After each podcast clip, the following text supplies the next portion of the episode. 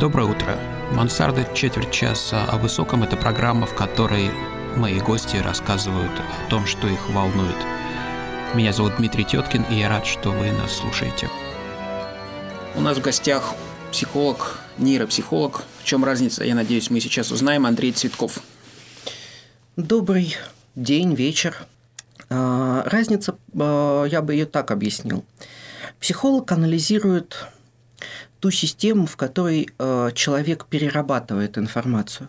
Внешнюю, внутреннюю, личностную, объективную, неважно. То есть, если пользоваться компьютерной такой метафорой, психолог анализирует софт. Это классический айтишник, только для человека – если говорить о нейропсихологе, то нейропсихолог – это системный архитектор, который э, занят тем, как тот или иной софт взаимодействует с хардом. Продолжая эту метафору, что нам известно о харде? То есть уже есть какая-то тактовая чистота нашего мозга, объем памяти? Ну, в общем э, и целом известно довольно много. Мы знаем, э, грубо говоря, каким образом э, совершенно обычная устройство, которое не отличается э, на порядки от э, наших родственников, таких как человекообразные обезьяны, как помещение вот этого вот устройства в соответствующую среду, в соответствующую культуру позволяет сформировать э, совершенно э, любую э, психику. Но есть некоторые э, физиологические как раз границы. Моя зоны интереса последние пару лет – это так называемая нейропедагогика, пересечение того, чего может дать культура, а, безусловно, культура должна дать по максимуму, и э, того, собственно, что ребенок может взять. Часто фигурируют такие, ну, такие открытия полупопулярные они тоже обсуждаются в достаточно популярной литературе, скажем, все, что касается зеркальных нейронов, лобных долей. Вы могли бы вот нас посвятить в эту топографию мозга с точки зрения педагогики. Ну вот э, здорово, что прозвучали э, зеркальные нейроны. Немножко уйду в сторону, если позволите, Дмитрий. Да? Зарубежная наука, она последние 50 где-то лет финансируется по грантовому принципу. Грантовый, то есть проектный. Деньги дают не на поисковые исследования, а э, на исследования некие конкретные. Для того, чтобы все время получать деньги, все время нужно выискивать новое вау. Спасибо Пелевину, да, с его вау-эффектом. В 70-е годы вау-эффектом обладали так называемые цитокины. Вот с начала 90-х э, идут зеркальные нейроны и гиппокамп. Собственно, зеркальные нейроны располагаются в гиппокампе.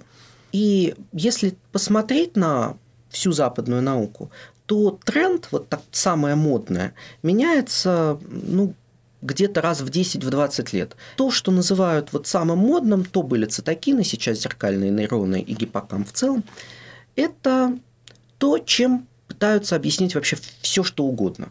На самом деле еще в 60-е годы э, было показано, что в гиппокампе есть два типа нейронов, нейроны новизны, нейроны тождества – Одни активируются, если увиденный, воспринятый, услышанный, неважно как, объект где-то на 10-20% новее, чем след в памяти. Если он менее новый, то активируются нейроны тождества. Вот зеркальные нейроны – это, по сути, подвид нейронов тождества.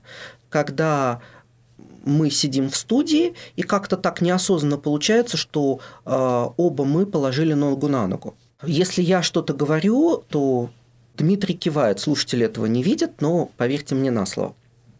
То есть это то самое уподобление, которое мы привыкли связывать э, с общением, эмпатией и прочими вот словами из теории коммуникации. Если говорить, что важнее в обучении, да, Безусловно, тот же гиппокамп важен. Да? Показано, что если у человека полностью удалить оба гиппокампа, то он не сможет запомнить э, ничего. Есть совершенно волшебный фильм с Колином Фёртом и Николь Кидман э, «Пока я не уснула», кажется, он называется. То есть, где женщина каждое утро просыпается, ну вот как в первый раз. Но э, вообще, да, память мы привыкли считать чем-то, что как бы дает нам вот такую непрерывность я. Тем не менее, с обучением память связана очень и очень э, я бы сказал, косвенно. А в обучении память как таковая, вот именно способность удержать произвольную информацию, вот вам сказали «запомни». Если посмотреть на взрослых, то мы вообще ничего не учим наизусть. Мы не учим стихи, мы не учим правила, да, для каких-то дат э, и событий у нас есть напоминалки в телефоне, есть органайзеры бумажные и так далее. Информацию мы укладываем в голове по смыслу. И вот э, упомянутые лобные доли, они как раз заняты тем, что выделяют из информации, во-первых, смысл. Что такое смысл? Та потребность, которую эта информация может решить лично для меня – Поэтому, когда мы говорим, э, допустим, с характерным акцентом «Изя, учись пилить скрипку», Музыканты такие имеют хороший гешефт, а Изи скрипка неинтересна.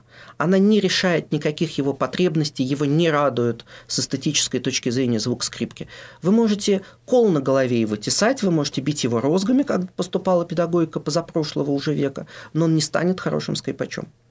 С другой стороны, вы можете быть человеком глубоко больным.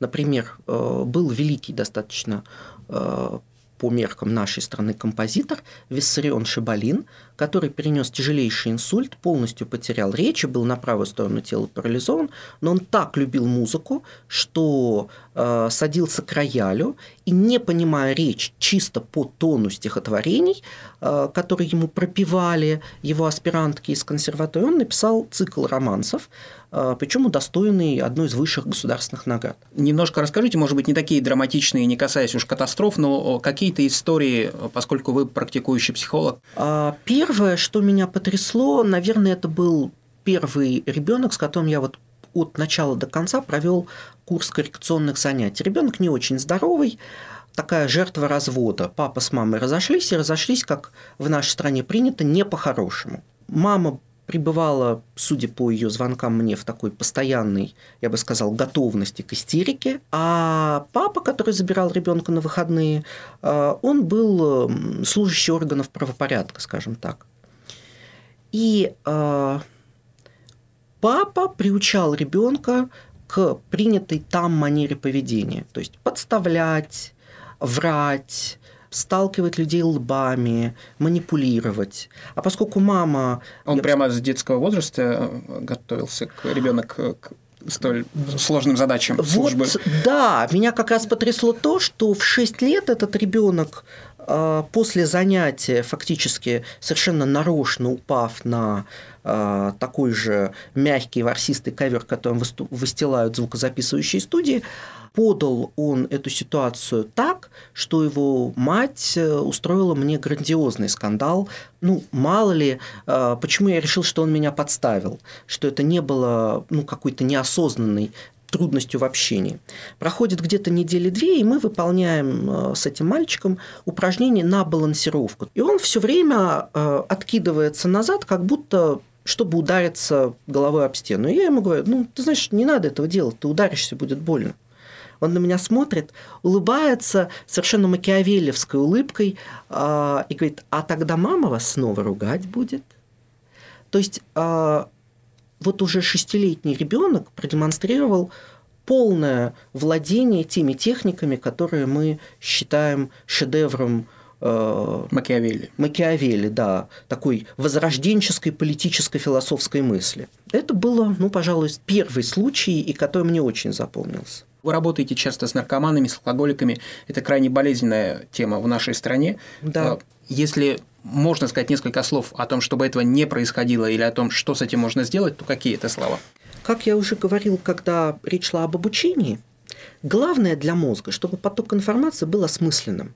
Грубо говоря, при наличии смысла жизни э, человек преодолевает многие дефициты. Даже в полном отсутствии ресурсов человек может выходить в некое творческое, осмысленное жизненное э, состояние. Но у нас э, родители, вкладывая в детей, ожидают отдачи, как будто это спекуляция долларами. Сегодня купил, завтра продал.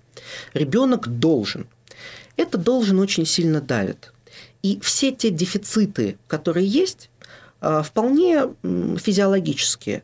Так, чтобы все эти системы работали на 5 с плюсом, так не бывает.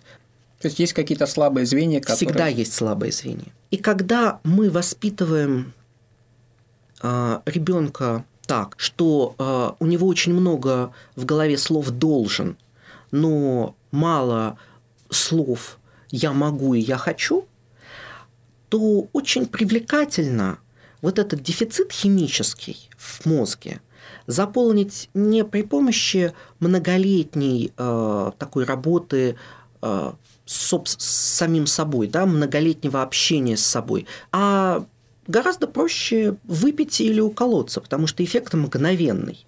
Это не патология характера, это э, не дурная привычка, это вполне четкая болезнь головного мозга, человек может выйти из нее только сам при помощи и при помощи специалистов, не при помощи родственников и друзей. Как раз оптимизм состоит в том, что из тех людей, кто э, проходит путь реабилитации, половина приходит э, к выздоровлению. Мне кажется, это оптимистично искусство и нейропсихология. Вот вы упоминали сегодня, я все время забываю, как правильно ударение, Выгодский, да? Выгодский, да.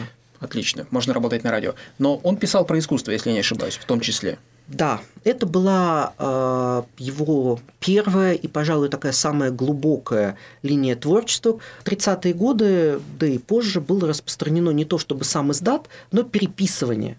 И э, я точно знаю, что с этой рукописью был знаком э, Сергей Эйзенштейн, рукописью «Психология искусства», он на нее ссылается в своей книге о психологии искусства. Обычно говорят о том, что есть якобы левая и правополушарная логика. Я бы не так сказал. А культура тяготеет к разным формам осознания себя. Здесь, скорее, даже не Выгодского можно вспомнить, а Бахтина, который говорил, что в каждом периоде, в каждой эпохе есть свой главный жанр. Э, для сегодняшнего дня жанром э, является то, что можно в целом обозначить как скетч набросок, не обязательно в виде картинки, это может быть речевой набросок, да, это твиты, мемы, селфи.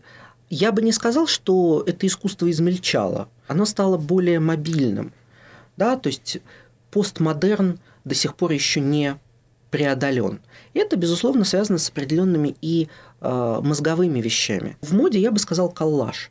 То есть э, мозг не может переработать весь тот поток информации, который э, получается. Но э, фокус в том, что понимание может быть разной глубины. Сейчас, естественно, возрастает роль так называемой сканирующей стратегии, то есть когда информация просеивается без осознания, и от нее отбрасывается э, большая часть. И из оставшегося сочиняется коллаж. А, этот коллаж может выглядеть достаточно красиво, да, это может быть такой Энди Уорхол, а, а может быть как аппликация э, дошкольника. И это уже, конечно, зависит от того, насколько человек владеет стратегиями переработки информации. Да? То есть это формальная как математическое, это э, структурное, лингвистическое, э, и это содержательное, ну, простите за такое громкое слово, философское. Если это уместно, расскажите немножко про вашу семейную историю, именно в смысле истории нейропсихологии. Я видел, как моя мама, она семейный психотерапевт, как она работает с людьми. То есть, вроде бы ты ничего не делаешь, ты задаешь людям очень простые вопросы и даешь очень банальные комментарии. Но если ты движешься по определенному алгоритму, а, от правильной точки движешься, то есть правильно определил суть проблемы, людей происходили совершенно удивительные метаморфозы. Девочка, ходившая в драном пуховике, за 10 лет стала долларовым мультимиллионером. Хорошо. И, может быть, совсем-совсем последний вопрос. Что бы вы посоветовали почитать помимо уже упомянутого Оливера Сакса, угу. я бы посоветовал, безусловно, а, научно-популярные книги того же Александра Манчелурия, маленькая книжка о большой памяти, потерянный и возвращенный мир. А, что касается воспитания детей, я бы хотел закончить э, цитатой известного российского нейропсихолога Анны Владимировны Семенович. «Отстаньте от детей». То есть детей надо поддерживать, но э, не надо пытаться э, их специально как-то растить. Хорошо, спасибо огромное и удачи вам в новых книжек. Большое спасибо. Хорошего.